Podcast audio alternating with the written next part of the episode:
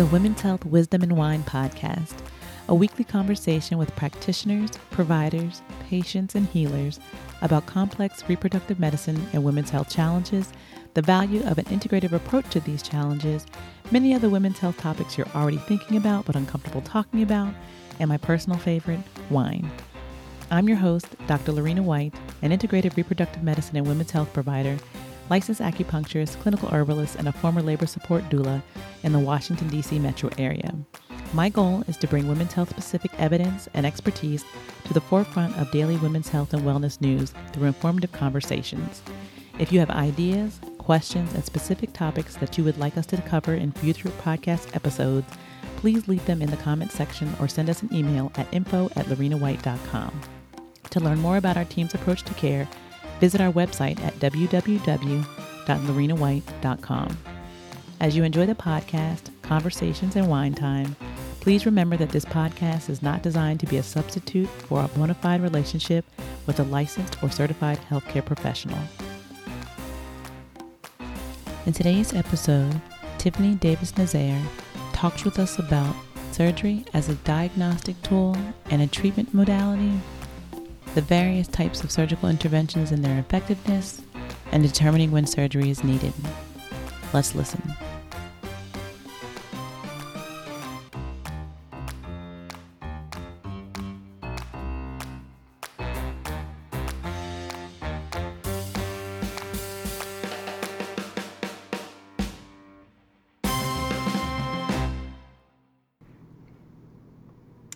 Welcome back, welcome back, welcome back. We are now, I believe, in week four, of Endometriosis Awareness Week. Mm-hmm. I can't. Where has the time gone? I, I can't believe it.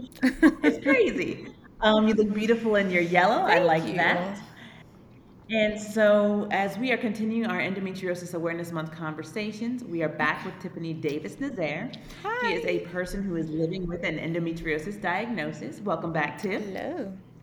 And over the last few weeks, we have talked about endometriosis 101, just the basics, the diagnosis. What does it mean? We've talked about some really crucial myths. We've talked about some dietary and lifestyle um, modifications. Mm-hmm. We've also talked about how to handle endometriosis in your relationships, including work and family and friends, intimate partners, um, marriage, spouses, all the above.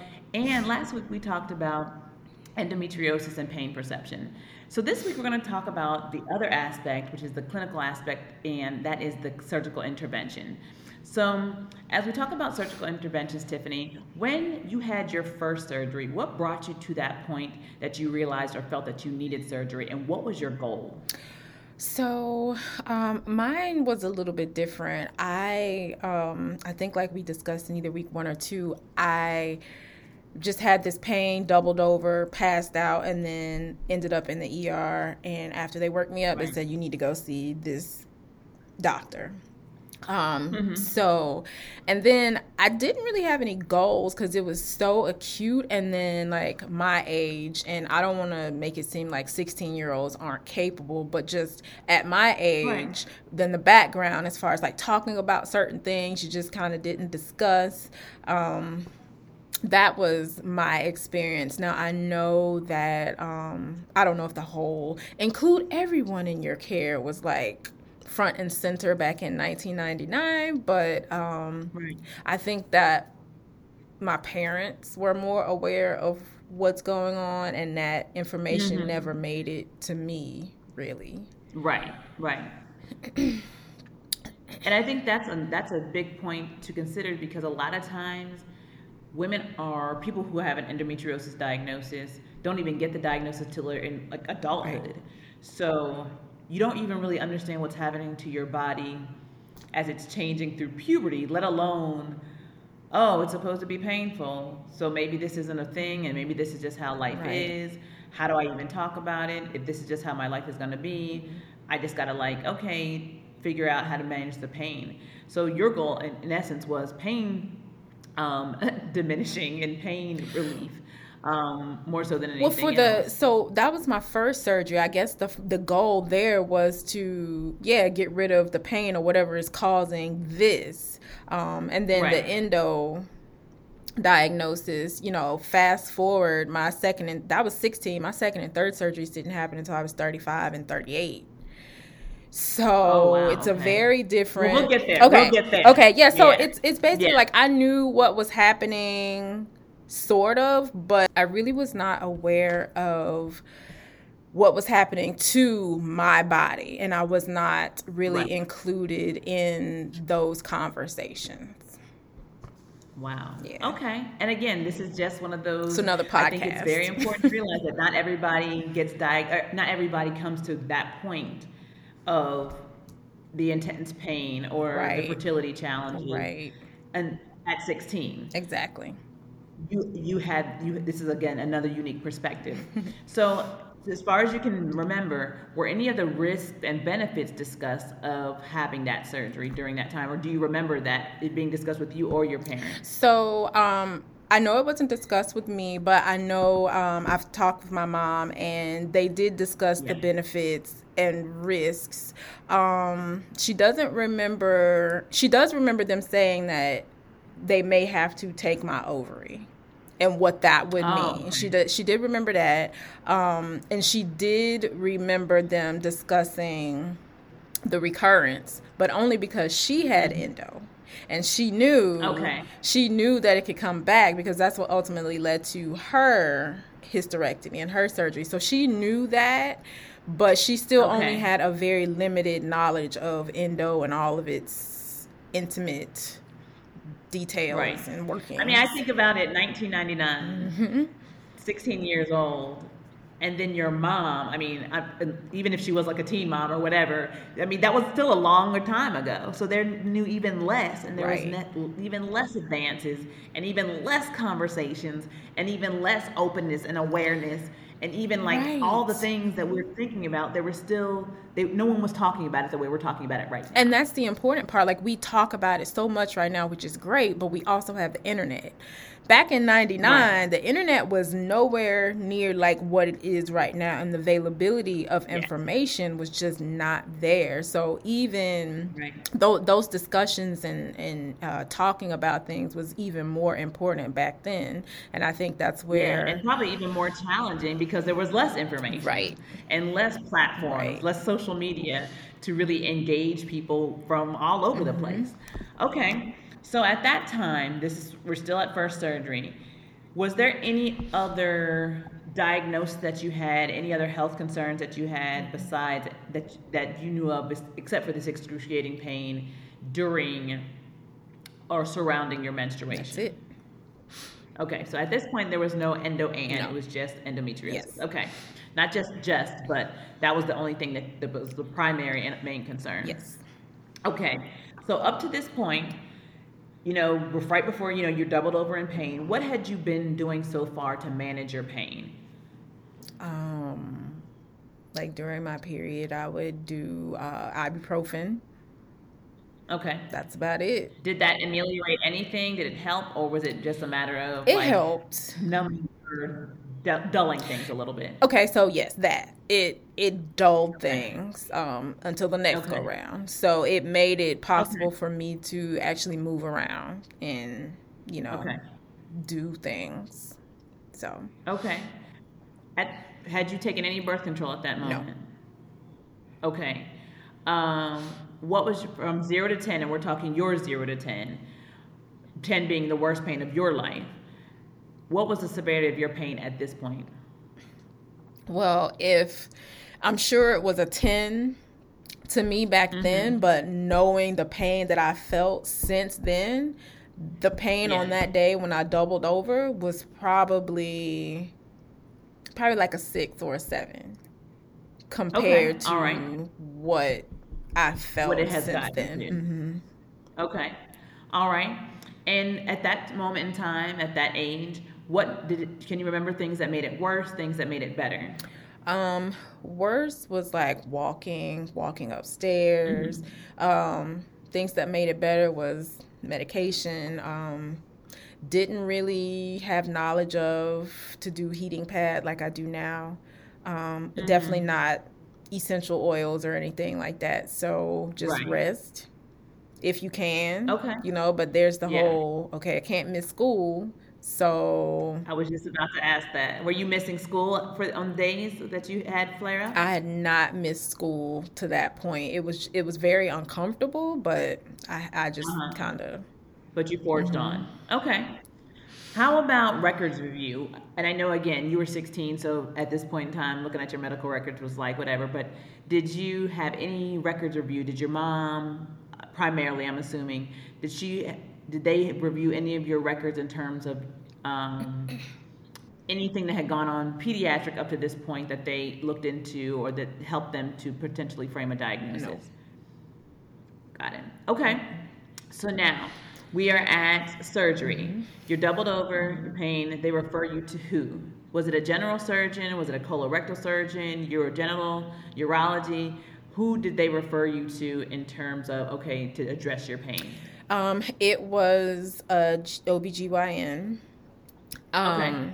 And I felt like out of all my doctors, she actually managed my pain the best and she kind of explained okay. things the best, sort of.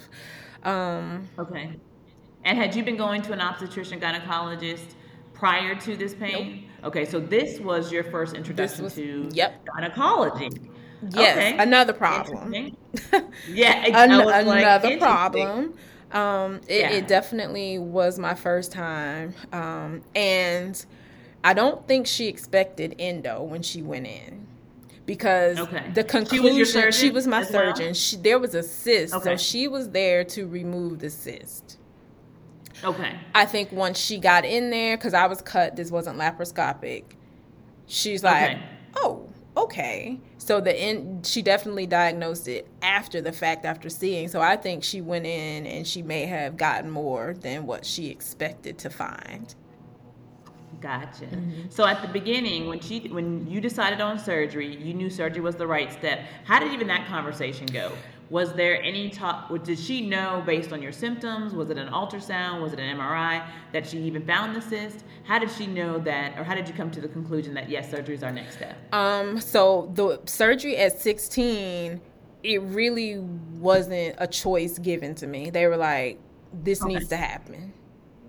Okay. Um, because they knew you had a cyst. Yes. Or the pain was ongoing. The pain okay. was ongoing. How did they find the cyst? So ultrasound. I have never had an MRI for endo. Um, okay. Just Good. CAT scans and ultrasounds. But um, okay. I really wasn't given a choice. They were like, okay, you yeah. passed out. There's something happening. This is what it is. Here are the risks and benefits. Here's what's going to happen. It really was no, okay, it wasn't a conversation. It wasn't a conversation. like, here are your options. What would you like to do? They're like, no, here's what's going to happen. No. And then I was a minor. So, you know, right. that further complicates things too, as far as like dec- declining services or treatment or whatever. So, and of course, your parents just right. want to do what's best for you at the time. And you're telling me that surgery yeah. will make it better. So, okay, yeah, that's the logical option. Absolutely. Okay. So now we're at surgery. You know you have to do surgery. Mm-hmm. Um, where what was the out? What was the end game? Was it to improve your quality of life? Was it to what? What was the end game in terms of addressing your pain? In terms of addressing my pain, I don't really know if it was even discussed that, you know, when she has her period, she has uh, this fullness here. I don't even think that was discussed. I feel like there's a cyst, it's on your ovary. The goal was to preserve fertility. Okay. Okay, interesting. Mm-hmm. I like that. I like that that combination because usually that's what we're talking about when we talk about endometriosis and surgical event intervention. Right. Either alleviate pain or preserve fertility or address some fertility challenges. Right. Somewhere somewhere in that realm. So at this point in time, we're talking about preserving fertility, and I guess the pain would be a um, not necessarily a side effect, but a one of one of the things that come along with that um, of, of making sure we're preserving your fertility. Okay, good to know. Now, one thing I always like to highlight is that again, endometriosis is not necessarily a uterine disease. By definition, it's extrauterine. Yeah. And I think you mentioned it before that you can find endometriosis in the not just in the pelvic cavity, but in the thoracic cavity, in the lung, the around the heart, the diaphragm, Brain. fram, the brain, um, the bowels, the Mm. colon. Mhm. So when you're talking about symptoms, we have got to open our minds around the fact that it doesn't just affect menstruation Right. or the menstrual Full body. This is something that can be so any any kind of symptom that happens potentially at particular times in your menstrual cycle, like you start coughing all of a sudden, or you're coughing more, or you're coughing up phlegm, or you're bleeding um, rectally, anything like that, that could be endometriosis. Headaches. Yeah. Yeah, headaches, any any of those things, Mhm. that could be endometriosis, but no one's going to go first to your brain and look for endometriosis. No. one's going to first open up your thoracic cavity just to see if you have endometriosis. By that time, it could have spread, but it's always you got to look for you know the horse instead of the zebra Right. when you hear the when you hear the hoof, hoof prints or the hoof beats. Okay, so there's that. All right, so when after this after this surgery, this is surgery number one. You know, things have gone on, things have evolved, and this surgery was, after you mentioned before, to deal with some of the torsion that had happened around the um, your fallopian tubes, your ovary, and that's what led to them having to remove your ovary because of the torsion. So, talk to us a little bit about that. Um, so the cyst had grown a stem and it had wrapped around and then there was some twisting which is that torsion that you talked about so essentially what happens is you have a lack of blood supply because it has twisted and that's what causes pain so it's the same thing that causes the chest pain um, in a heart attack like that classic ah like when you have a heart attack Uh-huh. it's the same thing because now the muscle is lacking blood so that's what gives you the pain Right. so that's basically um, what it was that that was my cyst um, Right. and that was really all they thought they were going in there for That's what they were trying to address. Right. Now, keep in mind, this was at the time they see a cyst, but we also know that an endometrioma is a special type of cyst, not just the kind of cyst, the ovarian cyst that kind of can come and go and fluctuate. And yes, those can rupture, those can burst, causing pain as well. However, an endometrioma is a different type Yes. of cyst because it has endometrial endometrial like tissue associated with it. And it also speaks to the level of the invasiveness, the depth Right. of invasion. And as we look at that, that's what that endometri it's sometimes it's not even the endometrioma itself, but the level of invasion that is causing the pain, that's you know, um, exacerbating the cyst and everything else. Okay, just again setting some setting some parameters and looking at like this whole thing and all its features and context. So as we fast forward, okay, you're post-op, things are going along with your life. When did you know that you needed to bring on another type of surgeon or another type of um, specialist? So for me, it was an extra fast forward because I was put on birth control immediately after surgery, and I stayed on birth Okay. control from age 16 until I was 33. So right after I got married. Okay, so you 17 years. Right. Yeah, Okay. Came off Okay. came off Wow. birth control to try to conceive. That's when I noticed, okay, something's not right. And I knew it was endo and my GYN was like, okay, yeah, that's just the endo. So you get the prescription meds, you get all of the normal or typical treatments Mm-hmm. to do. And then at 35, I'm like I I can't I can't take this. How did you know that it was endo versus just something else? And did they make that endometriosis diagnosis after your first surgery? Yes. Yes. Okay. So I was able, I was lucky. I was very lucky that I didn't even have to wait for a diagnosis. So I had that diagnosis in my chart and I, you know, could carry it mm-hmm. with me so providers could see, Good. okay, she's got endo. So I feel like that put me, you know, hundreds of steps ahead of Yeah. some people. Right. So when you had, what were the symptoms that you're like when you came off of birth control, and you're trying to get pregnant? What were some of the symptoms that you're like, oh, this is not healthy. This isn't normal. This is this is something else. What what was the trigger for you? Um, so it started out with the pain that I had in my teens, like before the doubling over. So it started out with that fullness, and then I'm just like, okay, this is just my cycle. Then I'm just like, wait a minute, this might be endo. Like it started to get worse and worse, Yeah. and then I started to miss work. And then, you know, uh-huh. that's when I'm just like, okay, when you can't push through it because I push through the pain. Yeah. So if the pain is that bad that I can't push through it, then maybe it's time for another level of treatment. Up to re-examine. Right. Okay. And keep in mind, again, all this time that maybe not all these symptoms happen to you, but a lot of times when they're looking at scans, whether it be a CT scan and mm-hmm. ultrasound, they're looking at everything. The surgeons are looking at everything. They're looking to see if your uterus, it, your uterus itself is mobile. Because if it's stuck and it's not mobile, that means there are adhesions. Adhesions mean inflammation. Inflammation leads to lesions, and that cycle just kind of continues to go around and around and around and around and around and around and in and out and back and forth right. and up and down and up and back. Yeah. So there's there's all these things that they're looking at because if that uterus is stuck to your rectum, it could be the fact that that adhesions itself are causing the pain. The pain. Mm-hmm. So if we kind of alleviate the adhesions, then maybe you can like mobilize the yes. uterus. You don't have that much pain. Sometimes there are nodules behind the cervix mm-hmm. that are those lesions, and that when they do a rectal exam or any type of um, exam that warrants a rectal exam, maybe there's rectal bleeding, they can feel nodules, those lesions behind the cervix that's causing the pain. Um, and sometimes people, when you just have a regular colonoscopy, depending on your age, which you wouldn't have had at 16, that can also lead to col- you know some colorectal surgery where they find the yes. endometriosis. So again, we're looking at so many different levels and ways to get to that diagnosis, not necessarily when you're at 16. Right. So again, all these things can warrant a, a, surgical workup that will again help you find endometriosis. Mm-hmm. So you mentioned that you never had an MRI, and I do want to talk about that that an MRI is very expensive, very, very, very, very expensive.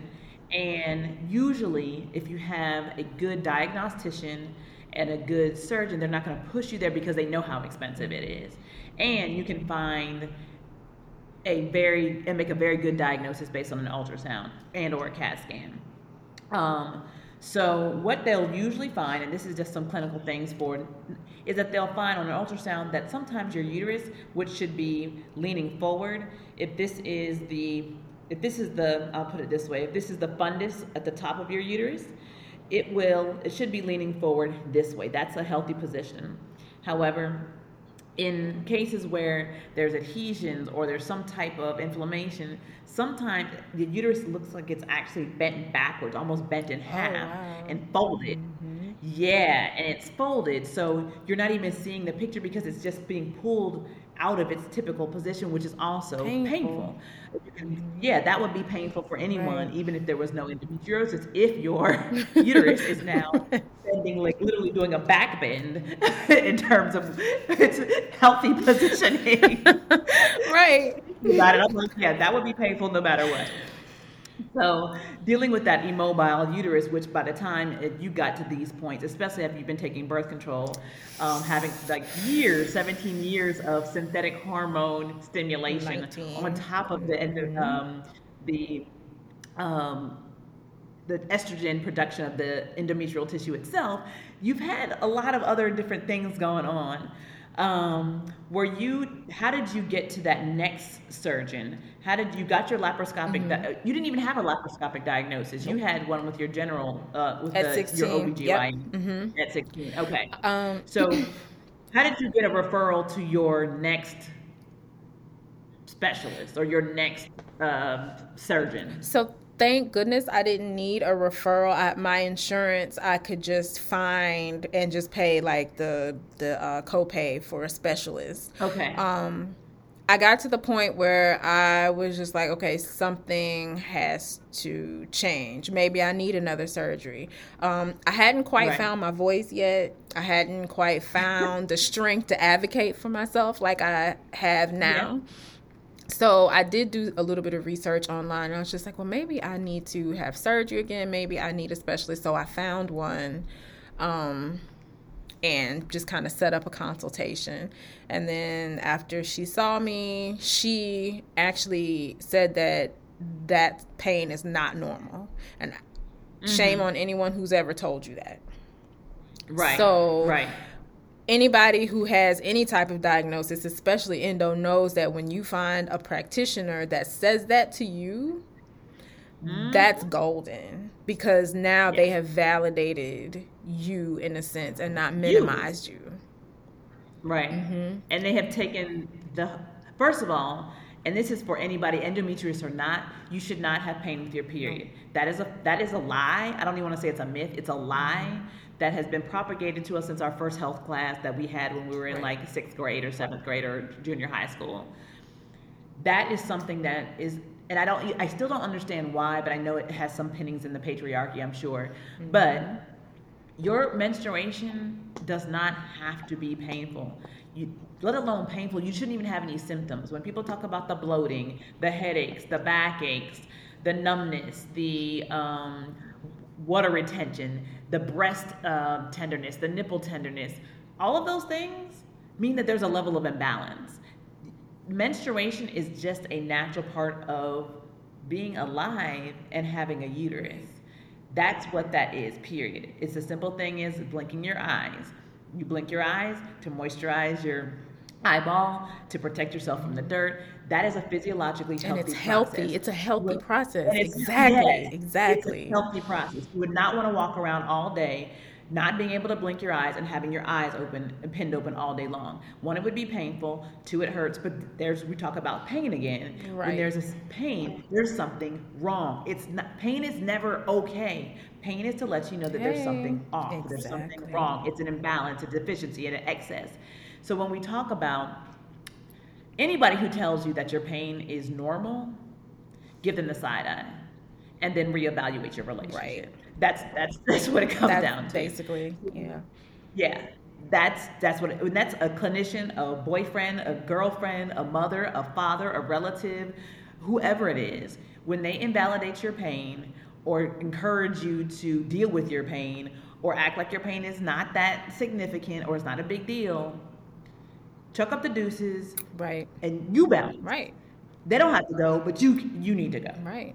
So I really do appreciate you highlighting that aspect and that someone actually validated your experience because those were your shoes that you were living in every day. Mm-hmm. missing work, missing out on probably plugging into life, life. as a whole and all the other mm-hmm. activities that you yep. want to do. Um, so validating that experience and saying the words that that's not normal and it's also not healthy, it's not acceptable. That's important. So continue. Um, and I forgot to mention that my second surgery came four months after uh, my first fertility treatment. So first I tried to do wow. IUI, which is intrauterine insemination, which is basically mm-hmm. they kind of give you a boost. You do everything yeah. else, but they kind of just give you a boost, right? Um, right. You, I still had to take medication. They hyperstimulated me, so they hyped me all up, and then they shut everything and guess down. what that is? They hyped you up with uh huh some other stuff to help you ovulate. And what is that? Hormones. Yep, other form of hormones. Continue. And then they hyperstimulated me, which means my ovary was like this big, and they were just like, "Uh oh, unless you want to be Octomom, we need to shut you down." so you took me up, and then you basically yep. kicked me off a cliff to bring uh-huh. me back down. Yeah. Um, and so all of my surgeries have resulted because of discomfort pain number one but also assist again my goal was to have a baby so anything right. that i needed to do to preserve my fertility of the one ovary that i have left yes. i was right. going to do it so my second surgery came after that horrible experience with iui with IUI. My endo was not even was... taken into consideration. That records review that you talked about, yeah, my records were there, but I feel like you didn't say, okay, well, if you have this extent of endo, maybe the IUI, or maybe there's something else that we need to do. I don't think you considered how the drugs would affect my endo. Yeah in a negative yeah. way. So that's one of those things that, you know, they say hindsight is 2020. That's a thing. It really is a thing. Right. Um, and here we are now beginning to talk about mm-hmm. endo and. This is when that endo and conversations begins. Mm-hmm. For your case, it's endo and fertility challenges. Right. And so one thing we talked about is that you did not have, I want to go back to it, you did not have a laparoscopic di- um, surgical intervention to get your diagnosis. then that's typically how most people get because you can get the diagnosis and some remediation all at one mm-hmm. time. Remediation meaning you can get some of that taken, taken out. out. They go in, mm-hmm. they see, yeah, and they can take out or excise what they need to take out. Um, we're going to talk about the difference between um, excision and ablation mm-hmm. in a little bit. Um, but that's typically how endometriosis is diagnosed, and that's that wasn't your course. But now we're going to go back, hop back again to the endometrioma and the pain. A lot of times, when you have a wonderful surgeon and a good practitioner and a good team, they're going to ask you is about what are your goals like every single time. What are your goals for this for this procedure? And it's for the most part, and it could be it's going to be something completely different. But for the majority of the cases, it's going to be about pain, infertility, or both. Right. Fertility challenges or right. both. And when you're dealing with an endometrioma, yes, there's going to be some level of pain. But then when you're taking in the fertility challenges, we have to think about how deep, like the endometrioma means the invasion into your tissues is already deep into your pelvis. Mm-hmm. And you're going to literally be operating on an ovary. Operating on an ovary means you're going to be interfering with ovarian function, in fact, decreasing that ovarian mm-hmm. function. So, at the same time, we're addressing a pain issue, the depth of invasion, but also this is going to, by definition, be decreasing a high possibility that's going to be decreasing ovarian function. So, when even when you're talking about IVF, you want to make sure are we is going to cutting out the endo really going to be beneficial when by any type of IVF procedure you're literally bypassing all the things. You're bypassing the ovary because you're going to get, you know, you're taking those, stimu- you're stimulating the ovaries. Mm-hmm. You're not even, it's not happening inside the body. Right. Again, the fallopian tubes. It's not, there's nothing that needs to travel. You're bypassing that. Right. Uterine cavity, also bypassing that. So, because all of that's happening outside the body. So, is having another surgical intervention that could potentially lead to more scar tissue, more adhesions, more inflammation is that the thing to do right before you prepare for a fertility cycle or an IVF cycle? Again, to things to consider that they cl- clearly did not mention with you. Mm-hmm. So here we go. Yes. So next thing, adenomyosis. This I'm bringing this up because again, we talk about endometriosis, adenomyosis, fibroids. Yes. Like sometimes they're all. They, yeah. Sometimes they can all be wrapped up Absolutely. into one person's body. Absolutely. You can have all three. It is possible. It's a miser- it, that is a miserable existence yes. because you're fighting so you're fighting all the demons. Mm-hmm. Um, you're, trying, you're, fighting them with not all the best uh, weapon weaponry. weaponry. Um, so weaponry. Yes. So again, to make the distinction, endometriosis are endometrial-like tissue, but it's extrauterine. By definition, it's outside, outside the uterus. Mm-hmm. Fibroids can be anywhere. Literally, they can also be outside your outside the uterus, but mainly uterine fibroids are again in the uterus in the different um, layers of the uterus. Adenomyosis is the endometrial tissue, but it's growing into the muscular layer. It's growing into, not the cavity, but it's growing into the muscular layer. So sometimes it can look like fibroids, sometimes it can mimic endometriosis. Right and nobody knows what to do with it. Nobody really knows how to diagnose it. And then it's like, oh, what do we do? And again, you can have all three of these going Absolutely. on in your body at one time. Mm-hmm. I'm sure that's a party. but anywho, just, just for clarification, I wanted to make sure we um, address some terminology. So they had you on. You had you had your IVF cycle. Um, moving on through. So that was IUI. So IUI yes. second right. surgery decided to um after my second surgery i did i lied after my second surgery I did Lupron, and then after I got off Lupron, so they highly recommend that you um, uh-huh. No, I had the I had the order right. So I did IUI second surgery. They highly recommend that you get on um, some sort of um, birth control to minimize it coming back because again that's one of those uh, risks or uh, recurrences right. that they t- tell you about that this can come back I decided uh-huh. not to because again, the goal is to get pregnant. So I get everything removed with surgery number two. Let's try to, you know, make it happen. Mm-hmm. Um, it doesn't happen, and then March, I had surgery. In August, I was doing IVF. So this is my different type of fertility, but this is my second round of uh-huh. fertility. Now, the IVF, right. if anybody has heard or know personally or intimately, that's a different animal. It's injections. So, injections of some strong stuff.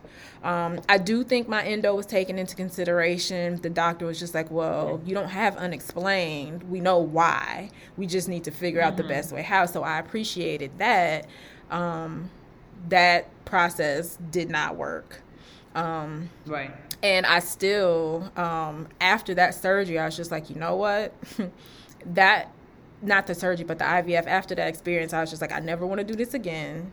But I do mm-hmm. need relief. I've been in pain for right. so long. So I did um, take, I think, two rounds of Lupron, and then I started um, which is one of the medications for endo that did not work for me. Right. I had horrible side effects. Again, this is all my experience.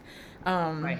Yes, all of this is all, we're talking about personal experience. Right. That's what we've been talking about with her for the last four weeks, so you can know her. This does not have to be any everybody else's case. So this is not bias or anything. Right. Yeah, this is just my just experience. Your lived experience. Um, right. And there are going to be some threads that know what from the time you get diagnosed. Mm-hmm if there's any pain, if there's fertility challenges that you may experience, so that you can try to avoid them, um, right. um, should, should you come come, come up for you. Right. Go ahead. Continue. So um, it was after that experience with the Orilissa, then I'm like, all right, well, let me have this other surgery. Um, okay. That was pretty. Uh, no, I went a few years after that. So after my IVF, I actually mm-hmm. found. So this is the turning point for me. Um, okay. so I actually found a practitioner. I found a village. So it was not just a GYN, it was everything. It was steaming. It, and I think I talked about this on one of the other podcasts. So it was everything. Um, to really address, and I had never had that before. Again, I had done my research now. I'm kind of finding my voice, advocating for myself. So I had it to be able to tell the um, IVF doctor who I was who was following me like I'm not doing this anymore. I'm going to right. you know try some other treatments. If I need you, I know where to find you, but I need to take this into my own hands now. Right. Um, so that was the turning point. So that was what we call alternative therapies. That was the turning point for me. Yeah. Um, right. Okay. yeah. And so before we go there, I want to again. This is another thing about navigating the system that not everybody knows. Mm-hmm everything has to be coded in medicine. Mm-hmm. Every single thing has to be coded. If the doctor, doctor looks at you, there's a code for that. If the doctor winks at you, there's a code at that. If the doctor touches you, there's a code for that. If the doctor touches you on the outside versus the inside, there's a code for that. So one thing I do know, and I am not a medical coder, but I do know the intricacies of you know coding, is that if you have a planned a surgery for endometriosis, it will be covered if it's based on pain. So when you talk, no matter what, you must talk about a pain component. And if you are endometriosis pain and, and you have a diagnosis and you are pain free, more power to you. However, if you're going to have an endometriosis related surgery, on the basis of fertility, please know that it will not be covered. There is no insurance covered. They are not going to code it. They're going to code it for, oh, you came to us because you can't get pregnant. And, and I, this is not fair. It's not just. It doesn't make sense because guess what? It's the same surgery. It's the same procedure. They're not doing anything different. However, if you are only talking about your main concern is getting pregnant, even if it is, please know that the doctor is going to write down for fertility challenges. That whole surgery will not be covered by insurance. So you need to talk about literally every single one of your symptoms, even if it doesn't have to do directly with the fertility challenges, which it does, but you need to talk about the pain aspects. whether it's uterine, whether it's extra Mm-hmm. uterine, whether it's in your chest, whether it's cough, it, not fabricate, but still talk about Right. your lived experience and don't try to downplay anything. And I really do think it's important because a lot of people do not know. It's a, and yes, it's the same surgery, but if you're if you're doing having the surgery primarily for fertility challenges, and that's going to be the medical office where you go that you know puts in these codes, mm-hmm. and you're having it primarily or only for fertility challenges, you're going to see a price difference when you get that bill at the end of the month. Let's just say that. Absolutely. Okay. All right. So you found your village. Yes. You're getting your complimentary, your integrative Mm-hmm. care. You're doing all the things. And let's fast track. I think you said I could. Let's fast track to like I think 2020. The third surgery. Yes. So yeah, 2021. That's 2020 or 2020. 2021. Okay. There we go. Um, so despite you know getting my life back, I would still get um, like these cysts, and the one that I got uh, right before, or that prompted me to get the third surgery last year was another cyst. It was huge. It sent me to the ER. I can always feel, I'm like, okay, something's different. Uh-huh. And every single time I go to the ER, they're like, oh, yeah, you have this. Like, I just know. I have studied Mm-hmm. my body so intimately that I know. I know when something's not right versus, okay, this is just bad, bad pain this time. right. So, um, yeah, I had that done, and that was with. So it's it's funny actually because I thought the second person was a specialist, but this person was a special specialist. Please, I say that to say, please be careful. And people will put these doctors will put, oh yeah, endometriosis. Oh yeah, I do this and this and this, but they don't.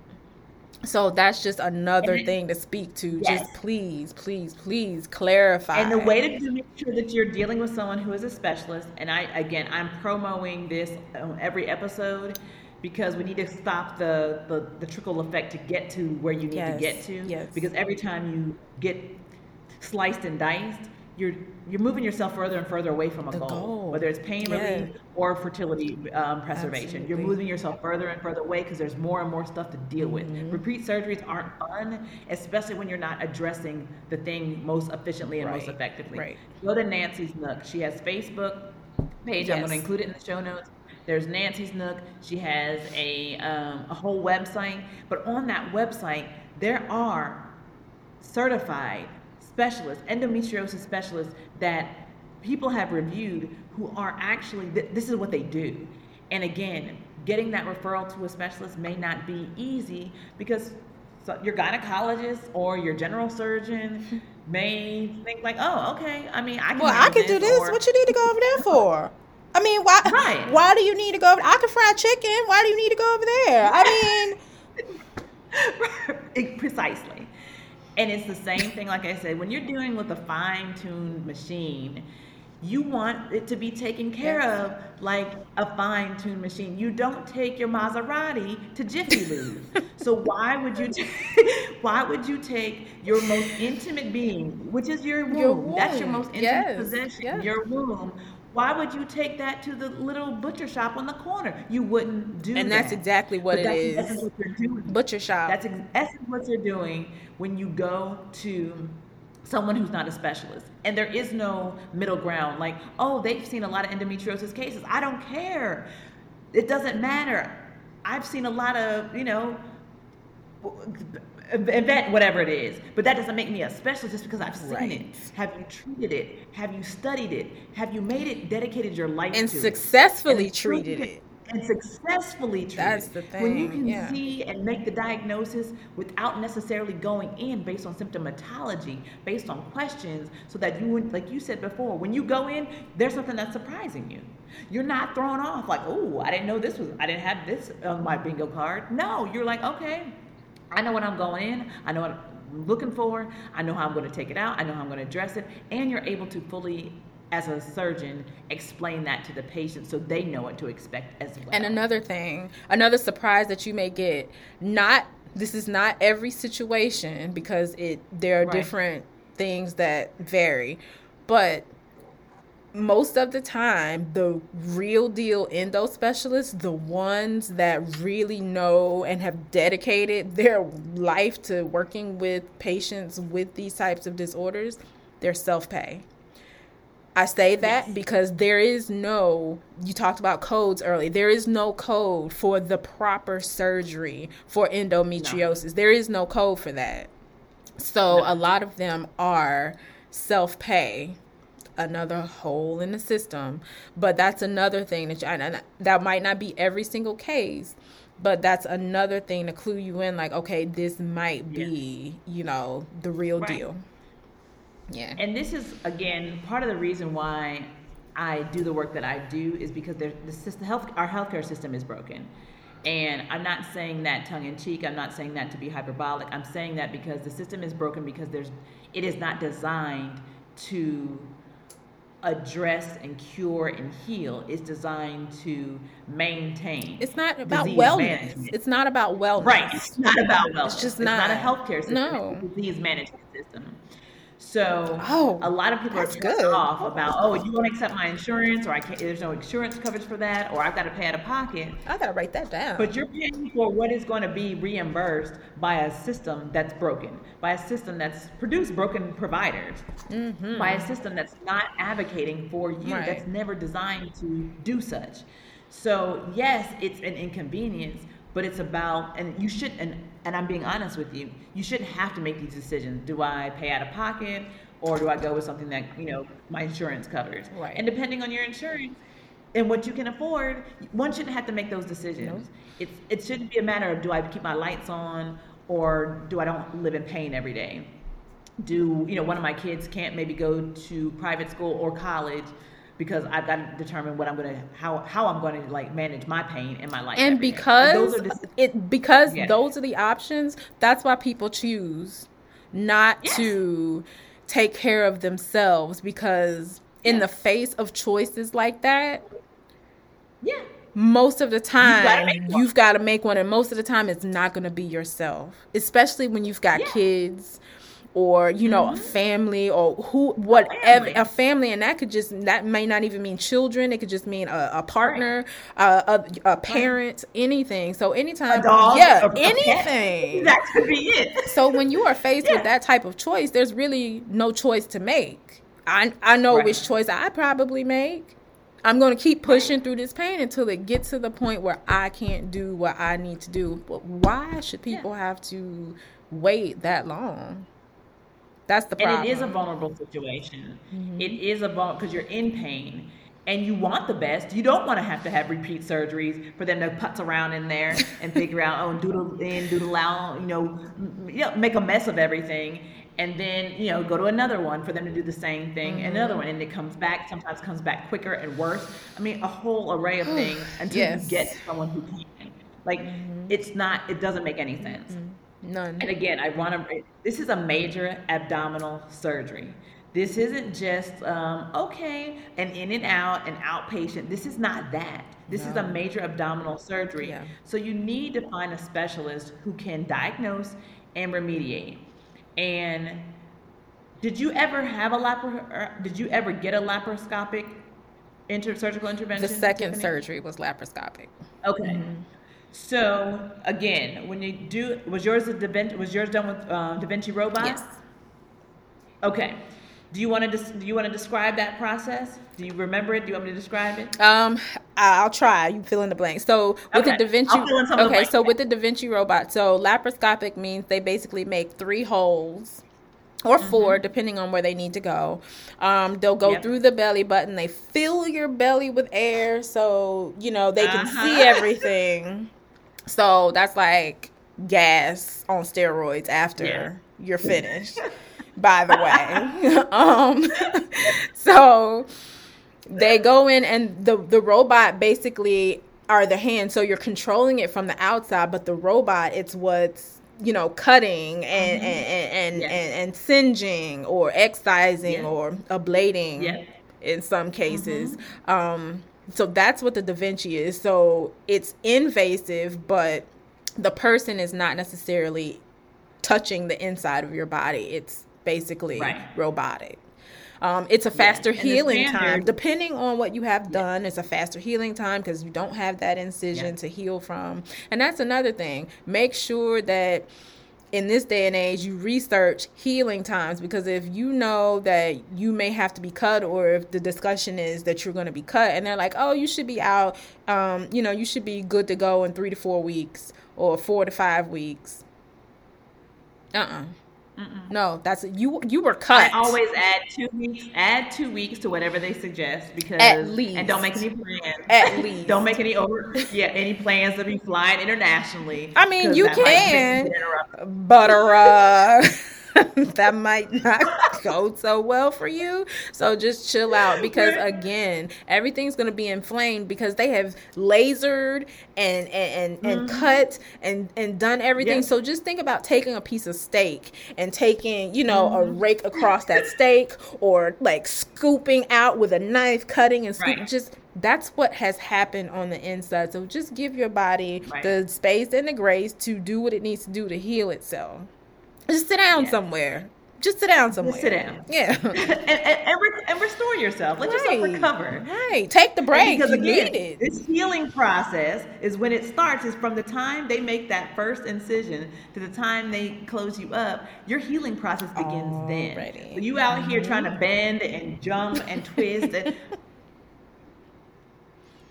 not it's not helping. It's not helping. This you got a clean slate. Now it's time to work from there to like, you know, really make some real lifestyle changes.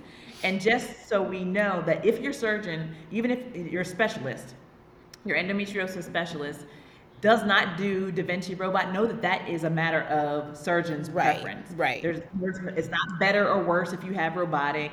It's, it's the robotic, the Da Vinci robotic um, assisted laparoscopy um, is not standard. Um, they call it a straight stick when you have a straight stick laparoscopy when you um, don't have the robot. But again, it's not better or worse. So if your surgeon, a specialist, is like, oh, I do straight stick or and I don't do robotic, it's not like, oh my goodness, I gotta like Oh, beeline. for wait a minute. That's not. Mm-mm. Yeah. No, Yeah, it's no. fine. You don't need to be for that. Um, she mentioned the camera and the belly button. The two incisions are on either side of the belly button, and, and the camera it goes through the belly button.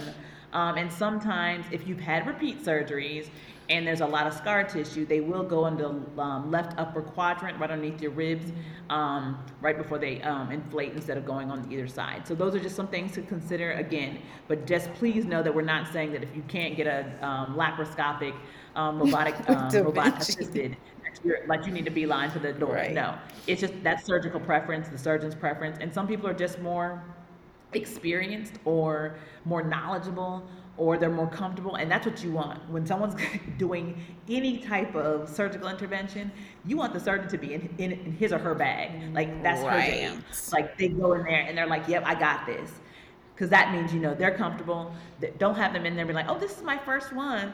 Ah okay. No you've been doing this for how many years? Great. That's that's what we're doing. And whether it's one way or the other as long as they're comfortable that's what your aim is. Absolutely. Um, another thing, if you cannot get to a specialist right away, and we've talked about this briefly before, make sure when they do go in that they get you get pics, you get video, you get a whole cadre Yes. of images, so that when you do get to a specialist.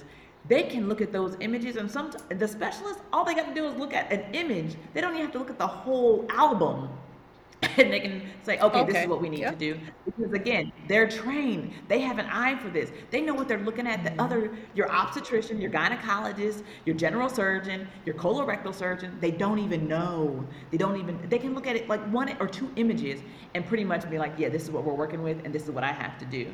So just make sure that you are really getting yourself prepared so that you don't have to get sliced and diced more than one time. You don't put yourself in another situation. And when you sign your consent, um, I don't know if there's a way to get it put in writing that you want pictures because I discussed all of these things with my surgeon last year and they sent me one Yeah. picture.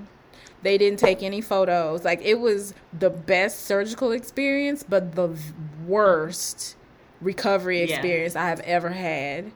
Um, It, Yeah. it was just horrible. So make sure if you can that they can get it in writing because if you have to have this done again or if you just need a specialist to um take a review your chart or whatever the case may be it may even be the same doctor i need you to know Right. what it was when you did it last time because you're not going to remember me you're not going to remember my case specifically so Right.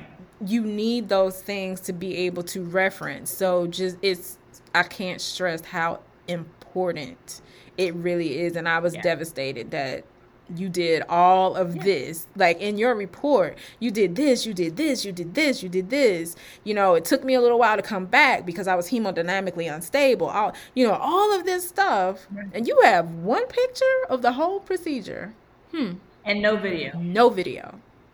So my plea is to make sure that you have that conversation and I'm not sure And you can just have the speak to conversation, request that it's put into the note Mm-hmm. that I said I would like photos and video Right. of the procedure. It they're doing it anyway. They're doing it anyway. or they should be. And they should. uh, yes, and if they're not, that's a bigger. That's a bigger. So I don't issue, know but if it doing was anyway. yeah, I don't know if it was the fact Right. that they just didn't do it. I do know that I was the last case of the day. Um Mm-hmm.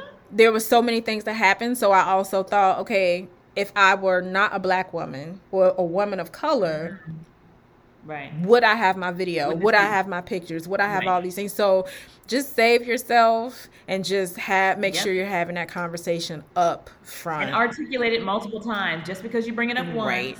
doesn't mean that doesn't suffice. Because right before you take me out, Oil. or, right before I go out, oil. make sure you get the pictures. I know it's a sterile environment, but Right. y'all better get these pictures, okay? Like I am Right. before eyes Yes. closed. Get the pictures. You know. Right. And again, the squeaky wheel gets the oil. So the more annoying you Mm-hmm. Yes. are in terms of communicating your thoughts, they don't want to you thing. You don't want to see Yes. Here's my stuff. Handle my, handle my case. Okay, there you go. We talked about um, earlier on about exci- excision versus ablation, and so I just want to like go over a little bit of Mm-hmm. Okay. the difference. Excision is when you go in and literally take out the all the lesions, the entire lesions, any of the um, the uh, offending parties, so to speak. You take it all out, and 12 months to a year post surgically, you will your symptoms will be greatly improved in comparison to ablation. Ablation, what it does is burn away the disease with uh, either a cautery um, or a laser, and so that's best for small lesions. So if they go in, ha- you know, let's say for something else, and it's like, oh, we see a couple small lesions, they can burn those and pretty much address it. But it's really difficult to get deep enough or wide enough to destroy the entire area of disease or lesioned tissue. Um, and because it's harder when you try to deal with larger area with the ablation aspect, there's more injury and more probability you're going to injure other organs. So what you really want to do is again, and that's why a specialist is necessary because you don't want to go someone and be like, oh, I'm just going to laser this off right here. We're just going to laser it off. Meanwhile, now you got a whole bunch of other issues Yes. because somebody went crazy with a laser and they didn't know what they were doing. Exactly. You can't handle a whole someone who has you know deep infiltrated um, endometrial tissue lesions with a laser. And if someone who doesn't know that thinks a laser is a new toy and they're having fun. Meanwhile, back at the ranch post-op, you can't understand why you can't get your life right and why your life right. hasn't been right because you since. chose to have fun with a lightsaber inside my pelvic Right. cavity. inside my body. Precisely. Mm-hmm. Precisely. Mm-hmm. So you talked about setting up your team. Mm-hmm. And I think I, you didn't quite hit on it, but I'm going to like kind of go back to it. There was something that happened early in 2021 or was it late in 2020 that affected some of your the evolution of this surgery? Um. Yes. Oh, how could I forget that? Okay, so October 2020. Okay, so September of 2020, I see my nurse practitioner, and she does all the things for my um, routine um, checkup, PAP, everything. everything's fine. There's no ovary. She did a manual exam. I have the notes. Everything was fine. No cyst. We're good. I get COVID in October, less than a month later, and I'm having surgery in March because now I have uh, the biggest cyst that I think that I've had um, that I can remember. Um, yes. So I definitely think we know that COVID is inflammatory. We know that endo is inflammatory. So I think um, it is my firm belief that they consider RA, they consider lupus, um, they consider all of these other rheumatoid, rheumatoid arthritis. I'm sorry. They consider all of these other inflammatory um, conditions when they discuss COVID. But it's my belief because this is a woman's issue because oh oh no that doesn't count. They they don't even discuss it but it's my firm belief that my second surgery was the result of having covid. That's my belief. I don't think anybody will yeah. write that down but i can say it. It's my belief. Um, because you're not going to tell me that it goes from nothing in september less than a month later and then fast forward what four or five months and now yeah. it's eight centimeters, nine centimeters. Come on now. Right. Like, yeah. And I mean, and that's that's fast growth even for not in having the absence there was nothing going of, on. Right. In the absence of right. That's super fast growth for any type of cyst especially I mean they can get big but then they wane and they go away. Exactly. they wax and wane. But to go from zero nothing exists. There's nothing no pain no nothing. And like you said you are in, intimately connected with okay this is different. Mm-hmm. so you know what it feels like. And to go from zero to like the biggest of your life and only yeah yeah, it was. And again, they wanted to not, operate in the ER. For us yeah. to debate COVID. Yeah. This is not a podcast mm-hmm. for us to because that's not what I'm here for, and I'm not going to engage anybody in terms of that. However, there's there's a cause and effect. There's always a cause and effect, and until you can tell me that you know for 100 percent without a doubt that it can't, it still it's can. a possibility, and mm-hmm. it's a possibility, and especially when there had been nothing else going on all this time. I mean, just like so many different things. And so again, this is not to change anybody's mind. This is not to like, you know, talk about anything about what's going on with COVID, except for the fact that there was an offending party mm-hmm. that differed between the time you had your your annual yep. and the time that happened five months later. Yes. Something did happen. And do what you want with that information. As for me and my house, this is this is our Okay.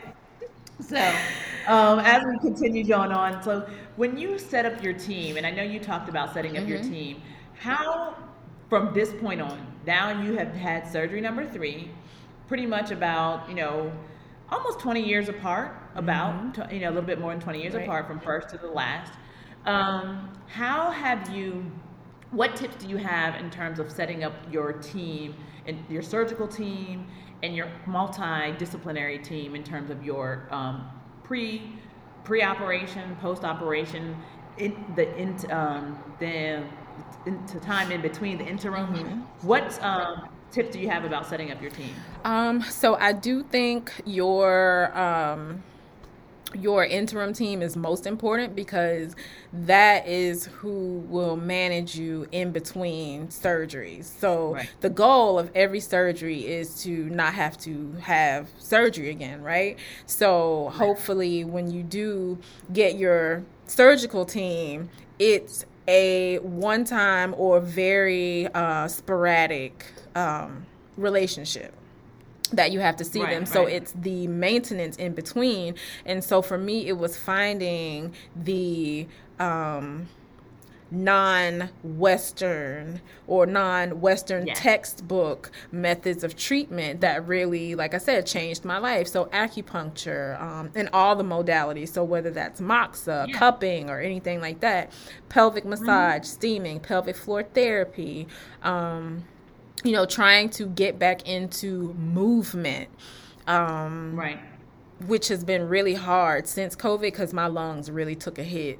um, during COVID. Yeah. It took me 11 months to recover. So even getting back into that and just moving more, like I feel, I can feel how things are just kind of, you know, stuck. Mhm. And so just Yeah. stretching and all of that other type stuff and just being, um, being forgive not really forgiving but just give yourself just be lenient on yourself. grace for Ha- give yourself, yourself the yes. grace. I keep saying it. Yeah just make sure you know just know that it's not an overnight thing. Endo you don't Right. get endo and then it just gets horrible overnight. You may have new pain that you notice overnight but that's not the nature of the condition right? So Right. just know that it didn't take it wasn't overnight that you developed this and you know just give yourself a little bit longer than overnight to be able to adjust to any new treatments and again acupuncture is one of those things where it's not it it works because you continue to do it and i do want to Yeah. stress it's not a it's not a pill so you just take the pill and you let the pill do the work and you have you don't have to do anything. It is a lot of work on your part to do things outside. So it is your diet. Your practitioners can't they don't cook for you. They don't so unless most people i know can't afford a, a full-time chef so you're having to prepare the meals and eat the food in your care. Yes, and eat the foods that are going to make you feel good or make you feel better. Journaling. So it's really when you find your team, you are a part of that team. And if they don't treat you like that and they're just saying, okay, we're going to do A, B, and C, and they don't listen to you, then you're not finding a new team. Right? Mhm. Um, I was lucky Exactly. enough. I found mine first shot and it has been amazing. But it is work. It is Right. work on your part. Don't just because expect it is them still to a do chronic everything. condition Mhm. that continuously evolves. Right. So what worked last year at this time may be long gone, and you might be on a new thing by now. And it's not because you're flaky. It's not because you're shifty. It's not because no, because you have a chronic condition that evolves with. You are with you're going to be a shapeshifter. Listen, if you have endo, adeno, um, fibroid, you are like a shapeshifter, honestly, because Yeah. what you do what you did yesterday may not work for you today. You may have been on cloud 9, you may have had all the energy in the world yesterday, which I did, and when I woke up this morning, I just was just not feeling it. At Today wasn't the day. all. It was not the day. So again, Right. be patient with yourself. Be patient with yourself. Right. I used to do beach body, so that's like lifting weights, kickboxing, doing all this stuff and it makes me hurt to do too much of that now. So it's shifting, thinking, okay, well, if I need to tone, maybe I should do more of, you know, yoga, more body work, more, you know. So it's just fi- Pilates, Pilates. yeah, So it's uh-huh. just finding those things Yeah. and knowing, okay, a week before your cycle, you got to cut out that Pilates because any of that ab movement, you are going to be in agony. Um, so it's just Right. knowing those things, and sometimes that's the case, and sometimes it's not. But just it's it's a journey, but it's really a journey with two people. It's the self that you Yeah. know and it's the self Yeah. that you get to know. So it's basically like you and your future self are taking this journey together and then eventually you merge as you merge like this. Yes. And you, and then you Yes. continue to grow as one because it's never it's it's not a destination it's a journey right so you never just make it oh i've made it you know so you're always Right. growing you're always learning about yourself so just take the time to do that as well We have talked about resources, and I know one, in case anything else comes to mind, but that there are any additional resources that have come to mind as we talked today. We talked about Nancy's Nook. We always are talking about Endo Black. Please, you know, go to the conference, especially if you're if Yes, matter where you yes, are yes, in yes, this yes, yes, country, yes. Go to the conference. Get to the conference. Buy a ticket because you will not be disappointed. Um, and so we talked about those two because they're really good. They're comprehensive. But is there anything else that comes to mind um, in terms of surgical intervention or anything else that you can think of, a resource that we haven't mentioned yet or that we want to reemphasize? um yeah nancy's nook as far as like surgeons and everything that's really um, Nancy's Nook, and she's a tried and true resource. Like mm-hmm. she, she she comes from a knowledgeable place, and you're getting information that you can apply and use in real time. It's not like hypothetical stuff. It's about okay, this is happening, go here. It's really about education. Um, and she's comprehensive. And again, the team of physicians have come highly regarded, highly respected because they're experts in their field. So, one last thing that I want to mention is that, especially when you are know that you have an endometriosis diagnosis, mm-hmm. or even when you're thinking about that it could be endometriosis, tell your doctor everything. Share all your symptoms, even if you think they are not related. Open up, and that requires you to connect your mind with your body. So many of us are so, and this is sometimes myself included, we are so busy moving and shaking that everything is disconnected between what's above the neck and what's below the neck. And it's like our minds are always going that we don't even think about that. Oh, I had a side pain, or I'm coughing more than I typically do, or why am I constipated, or my knee hurts.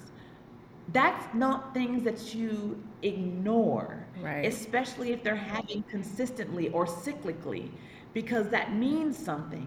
Anything that you are having or experiencing that you can't explain or that doesn't connect with, oh yeah, I rammed my knee against the cord of the table. Yes, I, am bruised here. Yeah, that's that's a direct connection. Right. I bruised, I'm bruised because I hit my knee on the table. Okay, we're not talking about that kind of stuff. But even if that same bruising starts happening like all the time and you can't remember bumping your knee, you can't, you don't know what you ran into, mm-hmm. you don't have any kind of like connection to these things, that's a symptom to, it's not just, oh, I bruise easily, which may be the case, but why is it happening more often? So check the frequency. Make sure you're connecting your mind and your body because often as women we don't because we're so stretched in so many different mm-hmm. directions. We may feel a symptom but we ignore it. Now is not the time for that because you're again you're putting yourself behind an already large eight ball and just disclose all the information. If you've had a pregnancy termination, just say it. Mm-hmm. No, and if and if your doctor judges you or you feel like you're being judged, it's time to get a new practitioner. Right. It's time to terminate right. that relationship. But if that that could be some scar tissue, that could be the reason for some adhesions. Mm-hmm. And again, not it's not about the judgment. It's about painting a picture so that the person who you're entrusting with your health and wellness and subsequent healing knows what they can right. look for, right, can look out for, how they can make connections that you can't on your own. And so, with getting off my soapbox, Tiffany, any parting words of wisdom? Um, yeah, just make sure that when your practitioner, whoever they are, um, they tell you the what, that's fine. But let's get to finding out the why, because a lot of times. Yeah. Western medicine does not address the why. They address the what. Oh, pill for that, cream for that. Uh-huh. You know, yeah. but the why is important. So just make sure you keep that right. in mind when you're also having these conversations. Right, because chasing symptoms again is not going to be the answer. Mm-hmm. But you need to find out what's under, underpinning that, right. what's underlying that. Right. I love that. Thank you so much, Thank Tiffany. You. And next week is going to be our. I can't even believe this, but next week is going to be our last week together. I know. I enjoy I this. I don't even understand it. I don't even understand. I love I this conversation. This I love so much. you in your yellow. Thank you. Um, you look gorgeous as always. You. But we're going to talk about endometriosis, an endometriosis diagnosis and fertility challenges. And we kind of broached some of that to, um, this time, but again, we're really going to be talking about that because, again, as we move from Endometriosis Awareness Month, April is Fertility Awareness Month mm-hmm. or Infertility Awareness Month. I prefer to talk about this in the positive and in, uh, infertility, right. fertility challenges means something that we can overcome. But we're going to be talking about that, so it's going to be the perfect segue into next month. Yay. So until we meet again next week, I hope you have a good one. You too. Bye, everyone. Take a look at the show notes for more information about today's guest, their contact information, and associated social media channels.